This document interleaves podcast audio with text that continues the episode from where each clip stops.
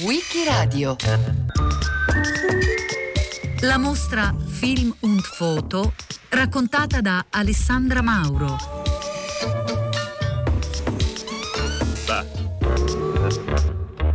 L'apparecchio fotografico ci ha fornito possibilità sorprendenti, la cui valorizzazione è appena iniziata. Per quanto la fotografia conti ormai più di 100 anni, Solo in questi tempi il suo sviluppo ha permesso di trarne delle conseguenze compositive che vanno oltre lo specifico fotografico. Solo da poco la nostra visione è maturata alla comprensione di queste nuove relazioni. Con queste parole si apre uno dei libri forse più rivoluzionari della fotografia e in genere della visione del Novecento. Il libro è Pittura, fotografia, film, in originale Malerai, fotografie film, uscito in Germania nel 1925 e scritto da una personalità visionaria come poche, l'ungherese Laszlo Moholy-Nagy. Proprio in quegli anni, e soprattutto nella Germania della Repubblica di Weimar e all'interno del Bauhaus di Walter Gropius, matura infatti una nuova consapevolezza. Il mondo intorno a noi, quello che vediamo e che possiamo riprodurre con la fotografia, è estremamente più vario, più interessante e più stimolante di quanto fino a quel momento non ci sia riusciti a dimostrare. You should be bold. Dovresti essere audace, dovresti avere il coraggio di essere un utopista e pensare che certe cose possono essere desiderabili per l'uomo. La mia idea era che dovevamo fare qualcosa insieme. Dovevamo distruggere questa separazione tra pittura, scultura, architettura e design e così via. È tutt'uno.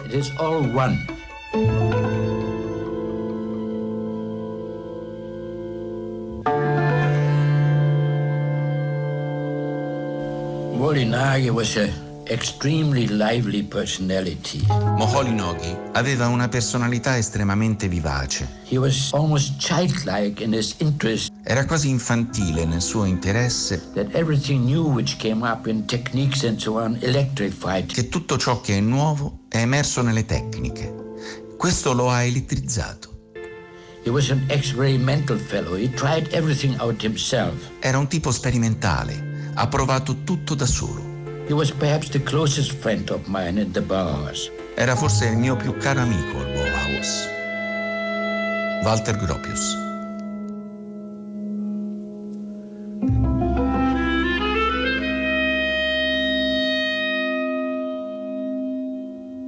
Del resto, dalla fine dell'Ottocento in poi, la pratica della fotografia più in voga era quella pittorialista, per cui il fotografo artista era colui che rinnegava quasi la tecnicità del mezzo fotografico. E una bella immagine, un'immagine degna di nota e pronta magari anche ad ambire di entrare in un museo, era quella che più si avvicinava a un'idea di improvvisazione pittorica, di sentimento, di ispirazione, e in cui magari i contorni delle figure apparivano sfumati, gli sguardi evanescenti, le vesti quasi impalpabili e lo sfuocato, fatto ovviamente a regola d'arte, conferiva un'aura di mistero all'insieme. La precisione dello sguardo fotografico sembrava qualcosa di troppo semplice, qualcosa che forse era meglio evitare. Tutti potevano realizzarlo in fondo, soprattutto da quando la Kodak aveva lanciato il suo nuovo apparecchio semplice da manovrare e accessibile quasi a tutte le tasche con il celebre slogan Voi premete il pulsante, al resto pensiamo noi. Ecco, per essere invece un artista fotografo, Bisognava imitare la pittura di genere, mostrare romantici tramonti, tremolanti immagini di fiori che palpitano nella penombra. Ma poi un nuovo secolo arriva e un nuovo tempo si impone. Il paese giovane per eccellenza, gli Stati Uniti d'America, sulle pagine della rivista di riferimento per la fotografia Camera Work, nel 1916 incorona un nuovo autore e un nuovo sguardo, quello di un ragazzo di New York di 26 anni, Paul Strand, che propone fotografie apparentemente semplici, ma dirette, precise, una palizzata bianca in primo piano che delimita un giardino dove poi nell'ombra della sera scorgiamo i volumi scuri e imponenti delle case. Oppure una mendicante cieca, incontrata per le strade di New York e ripresa nella durezza della sua infermità mentre chiede l'elemosina con un cartello al collo, un cartello che la definisce, la classifica, blind, cieca, niente di più, niente di meno. E l'inizio di quell'immagine straight, appunto diretta, che sarà il futuro per noi, ormai il presente della fotografia. Si comincia così a far strada l'idea che se la fotografia riuscisse veramente a liberare la potenzialità che possiede, a mostrare da una parte le cose come sono, dall'altra ad aprirci in qualche modo le porte della visione, ecco forse il mondo potrebbe rivelarsi più interessante e potremmo vivere di immagini. Ci vorranno ancora alcuni anni vitali di progressi, continua Moholi Noghi, e ancora molti fautori entusiasti delle tecniche fotografiche, dopodiché diverrà acquisizione comune il fatto che la fotografia sia stata uno dei fattori più importanti che hanno dato inizio a una nuova vita.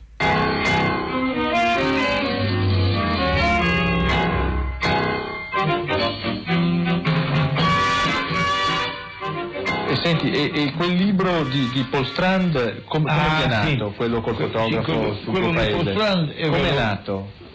Eh sì, è uno dei libri che, che insomma per il quale ho dell'affetto, come si dice. Lui è un grande fotografo, era venuto per fare con me una cosa, è vero, dice facciamo insieme qualche cosa eh, in Italia, scelga lei.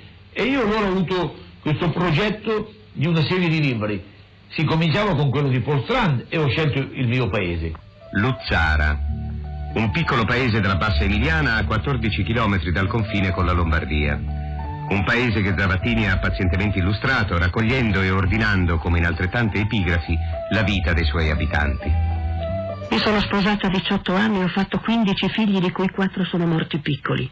Nel 21 mio marito venne bastonato, poi fu battuto ancora nel 26, ma non ho mai saputo il perché di tutto questo. So solamente che è stata la causa della sua morte.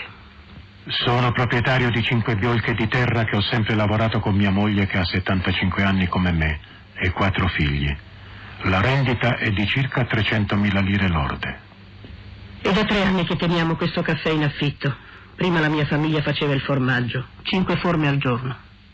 Ho sempre fatto il mediatore di formaggi, ma ai miei tempi il formaggio lo lavoravano col cervello. E oggi lo lavorano con gli acidi e all'estero ci stimano meno.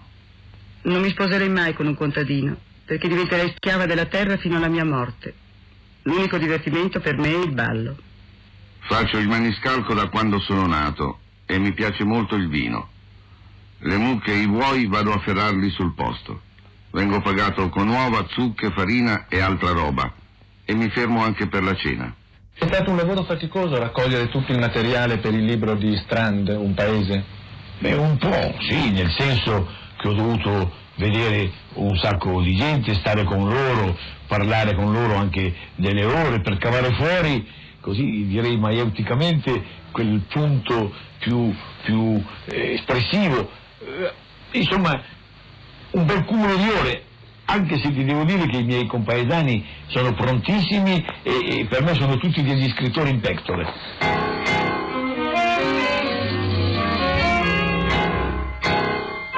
Le basi di questa nuova vita fatta di immagini fisse o in movimento si gettano proprio in questo periodo, intorno agli anni venti del Novecento, da una parte all'altra dell'oceano. Molly Noghi certamente è uno dei fautori, ma negli Stati Uniti autori come Paul Strand, appunto, oppure Edward Weston indagano cosa sia mai possibile fare con una pellicola da impressionare e la realtà da riprendere. In Europa un ruolo simile tocca ai fotografi tedeschi che portano avanti le proprie ricerche, condividendo l'idea di fotografia come dispositivo prezioso ma neutrale, per così dire, pronto a prelevare e riprodurre porzioni del mondo intorno a noi. Mostrare i dati di fatto, ecco l'imperativo che governa la produzione di questi nuovi autori e li avvicina al più dirompente movimento artistico attivo contemporaneamente in Germania, quello della nuova oggettività. E poi, quasi alla fine del decennio, un'importante esposizione raccoglierà il frutto di tutte queste ricerche. La mostra si chiama Film und Foto, verrà aperta il 18 maggio 1929 a Stoccarda in Germania e sarà uno di quegli eventi che come pochi altri cambieranno il modo di pensare e di vedere la realtà. In quegli anni, tra il 1928 e il 1929, in Germania escono i libri di tre autori che aprono nuove strade. Il primo lo realizza Karl Blossfeld, un fotografo che è anche scultore e insegnante di 67 anni e che lavora sull'idea di forma della natura per realizzare una documentazione nuova, nuova come concezione e come stile, esplorare quali possano essere non solo le forme in cui la natura si manifesta, ma come spiega il titolo del suo libro, quali siano gli archetipi con cui la natura si mostra, quali siano per così dire le sue forme primigenie. Il titolo del libro è infatti Urformen der Kust, archetipi della natura. E sfogliando le pagine sembra di scoprire un mondo naturale e favoloso insieme, Ogni forma vegetale naturale che sia è ripresa come se si trattasse di un ritratto in studio, con tutta l'attenzione, la cura, la forza di un fotografo ritrattista. Il secondo libro ha a sua volta un titolo molto programmatico, Die Welt ist schön, Il mondo è bello, del 1928. L'autore è un ragazzo di 23 anni, soli 23 anni, Albert Renger-Paz, che ha cominciato a fotografare subito dopo la Prima Guerra Mondiale. Il mondo è bello perché basta saperlo guardare, isolando le diverse forme che siano naturali o frutto del lavoro umano, in visioni precise, frontali, pulite. Basta questo per arrivare al cuore delle cose e apprezzare le piante, gli animali, ma anche i prodotti dell'industria, gli oggetti che utilizziamo, le architetture che abitiamo. Il suo libro diventa subito il manifesto, per così dire, della nuova oggettività. Il terzo lavoro è forse quello più celebre e insieme più irrisolto quasi. Si tratta di Antlitz der Zeit, Volti del nostro tempo, di August Sander, uscito in una prima incompleta edizione nel 1929. Lo sforzo di Sander è di realizzare con una vera campionatura fotografica di centinaia di ritratti un affresco della società contemporanea il contadino, l'operaio, la donna, le posizioni sociali, l'artista, la grande città e i diseredati.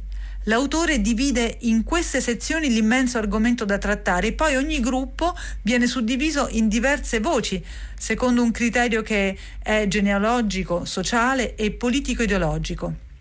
Sander vuole cogliere l'individuo connotato socialmente, professionalmente, geograficamente e farne, come reciterà poi il titolo finale della sua opera, la summa degli uomini del XX secolo. Uno sforzo immane, utopico, travagliato, ma per noi oggi un'opera affascinante, dove è evidente in ogni ritratto la tensione continua tra icona e documento, tra particolare e universale. Dunque fotografia diretta negli USA, nuova oggettività in Germania, stili e modalità differenti, uniti dalla necessità di trovare nuovi modi realistici di guardare. Ogni oggetto è un modello da indagare e il lavoro in serie sembra l'unica possibilità per andare oltre il pittorialismo. La conoscenza scaturirà proprio dal sapere, dal verificare le possibili variazioni, le tipologie nelle serie di oggetti, di cose che abitano e definiscono il nostro mondo. Il periodo tra le due guerre in Germania è insomma cruciale anche per quanto riguarda gli studi sulla percezione. I had the factory's color chart before me and I sketched my paintings on graph paper. Avevo davanti a me il listino dei colori della fabbrica e ho abbozzato i miei dipinti su carta millimetrata. All'altro capo del telefono, il supervisore della fabbrica aveva lo stesso tipo di carta diviso in quadrati. Ha fatto colare le forme dettate nella posizione corretta. We must demand that painterly methods of representation shall disappear. Dobbiamo esigere che i metodi pittorici di rappresentazione and their place be taken by mechanical means of representation. scompaiano sostituiti da mezzi meccanici. Moholy Noghi. Addirittura Laszlo Moholy-Nagy conia per i suoi scritti e il suo lavoro una definizione, Neue Sehen, nuova visione. Nato in Ungheria nel 1895, Moholy-Nagy, dopo gli studi in giurisprudenza, lascia il suo paese per raggiungere prima Vienna e poi, nel 1920, Berlino. Si afferma inizialmente come pittore di arte astratta e crea fotomontaggi e collage di ispirazione data con elementi geometrici, con numeri, diagonali, curve, spirali. Visitando una sua mostra a Berlino, Walter Gropius rimane colpito dalle sue realizzazioni e nel 23 lo chiama a insegnare al Bauhaus. Moholy-Nagy comincia così ad occuparsi di cinetica, di fotografia, di teatro e di cinema. Insegnerà al Bauhaus fino al 1928, poi si trasferirà a Berlino per occuparsi di scenografie teatrali e cinematografiche. Infine, per fuggire le persecuzioni razziali, lascerà poi la Germania nel 1935, andrà prima a Londra e poi definitivamente a Chicago, dove continuerà i suoi studi e i suoi esperimenti sulle possibilità cinetiche strutturali dell'immagine, creando anche la School of Design della città. Morirà in poco tempo, nel 1946, stroncato da una leucemia fulminante.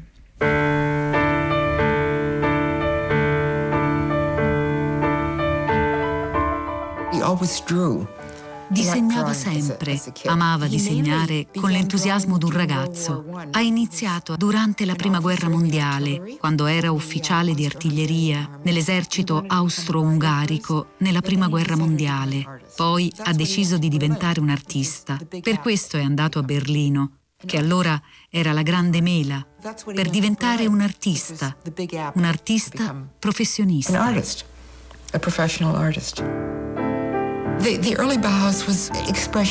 All'inizio il Bauhaus era espressionista e mistico. Um, Gropius era il regista e Moholy divenne una sua specie di braccio destro. Gropius contava su mio padre per dare alla Bauhaus una direzione, un modo uh, più contemporaneo. Yeah, in a more contemporary way.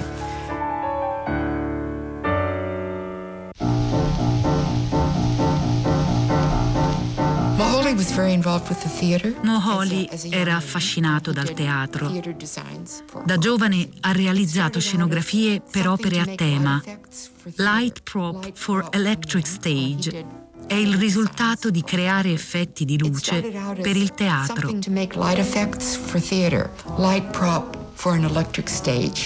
Hottula Moholy Noghi.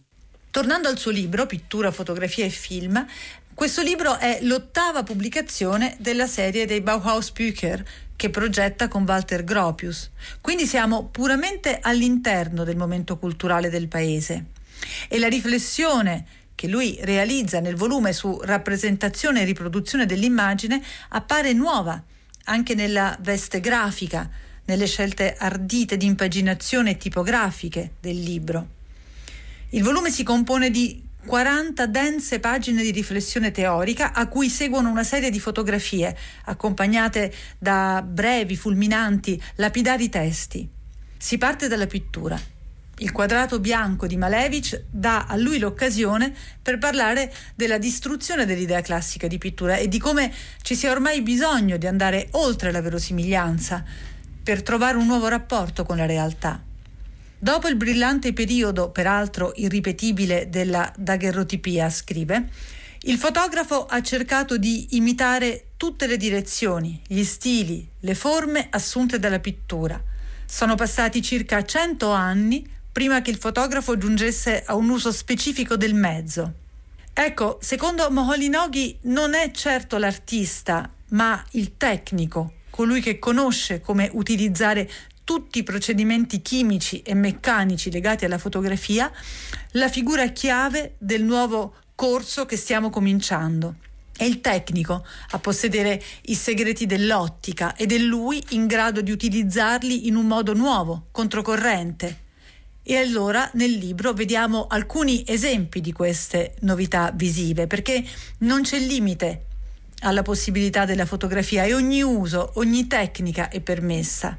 Per la prima volta nel libro non ci sono infatti le distinzioni tra i contesti e la fotografia scientifica, quella informativa dei cataloghi illustrati o la fotografia industriale, poi anche le lastre a raggi X, le micrografie, le vedute astronomiche, le foto di guerra, tutto può aiutare a immaginare un nuovo presente e a lavorare, per così dire, per un nuovo futuro.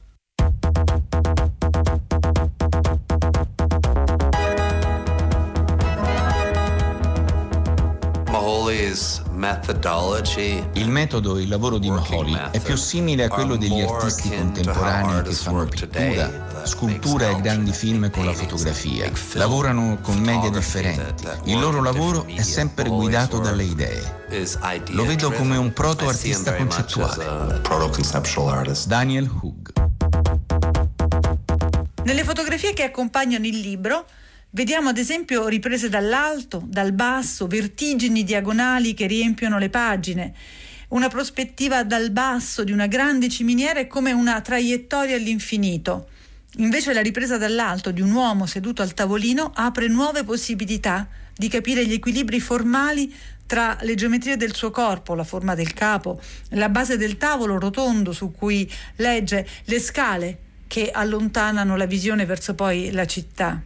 In un ritratto giovanile di questi anni, Moholy Noghi viene colto nella posa della mano aperta tra il proprio viso e l'obiettivo.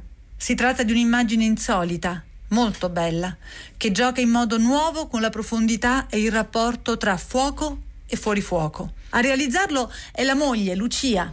I due si erano incontrati nel 1920. Lucia era una giovane fotografa. Si sposano e insieme arrivano a Berlino.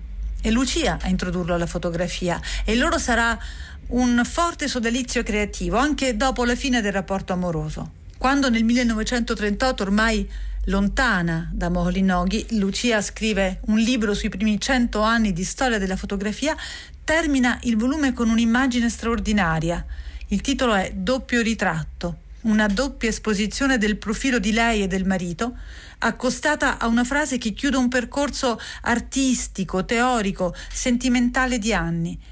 Le fotografie ormai sono dentro le nostre vite, come le nostre vite sono nelle fotografie. In questo clima, con questa voglia di novità e prospettive differenti, nasce la mostra Film und Foto, di cui Moholy Noghi è tra i principali ispiratori e protagonisti.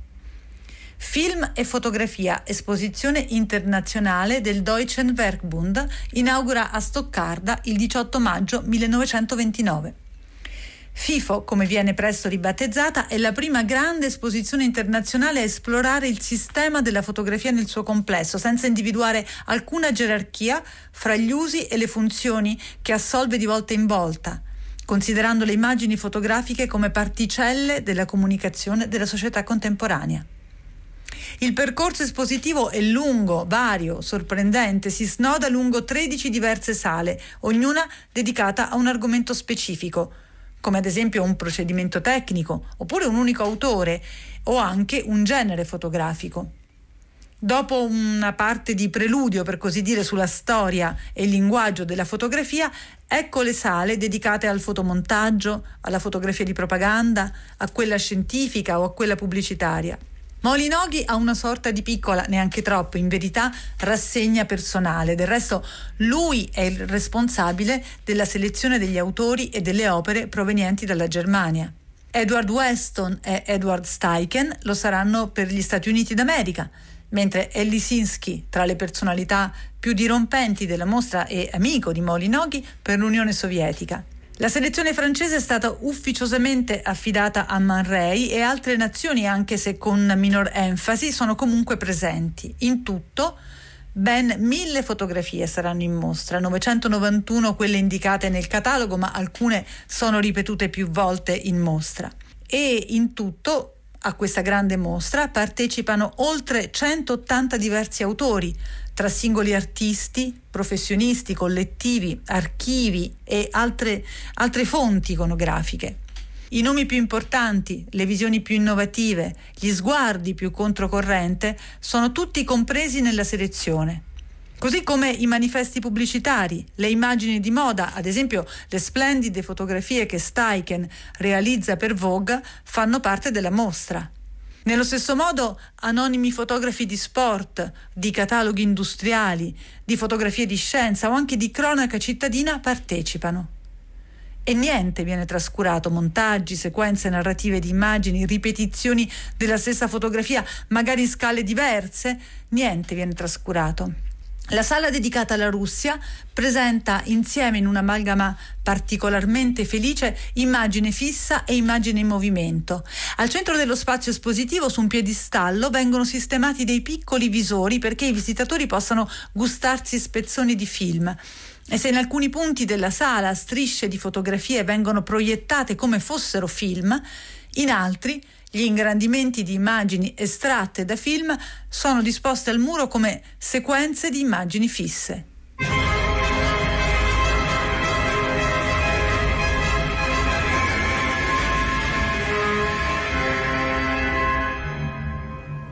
La proiezione del sistema dialettico delle cose nel cervello in configurazioni astratte nel pensiero produce metodi dialettici del pensiero materialismo dialettico, filosofia.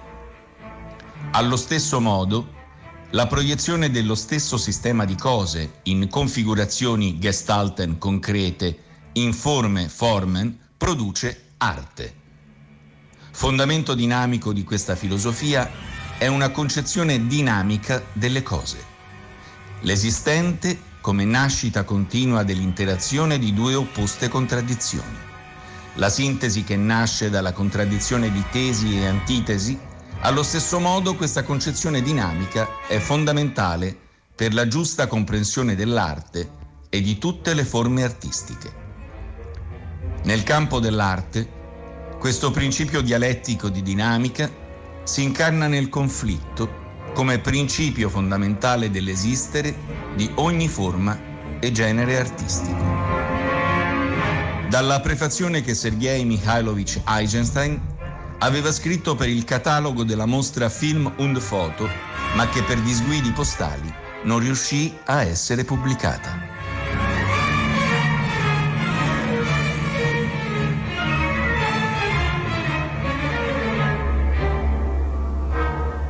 Se la presenza massiccia nei musei e nelle gallerie delle immagini in movimento comincia di fatto soltanto negli anni 60, con l'avvento della televisione e degli schermi video, beh allora dobbiamo veramente riconoscere che Lisinski è stato anche in questo un grande pioniere. Ovviamente, come recita anche il nome della mostra, non può mancare una rassegna di film.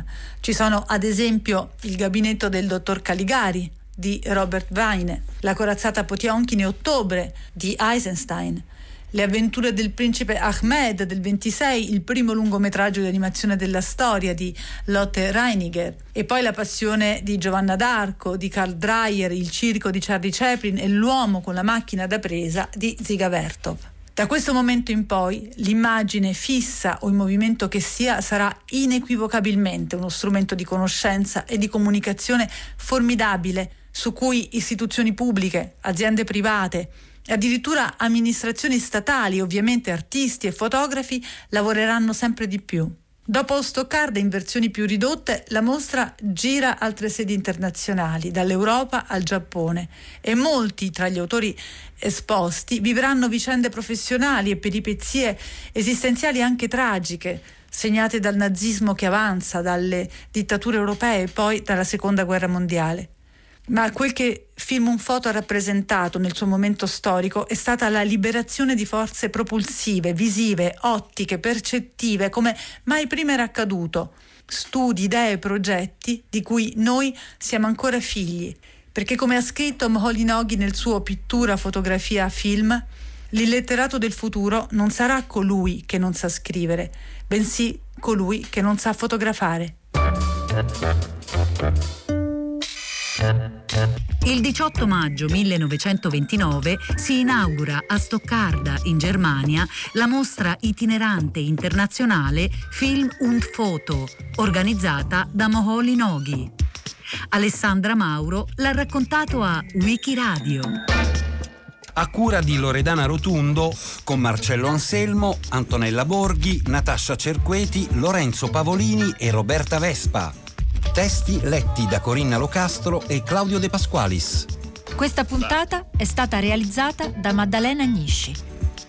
Per riascoltare e scaricare il programma vai sul sito di Radio 3 o scarica l'app RaiPlay Radio.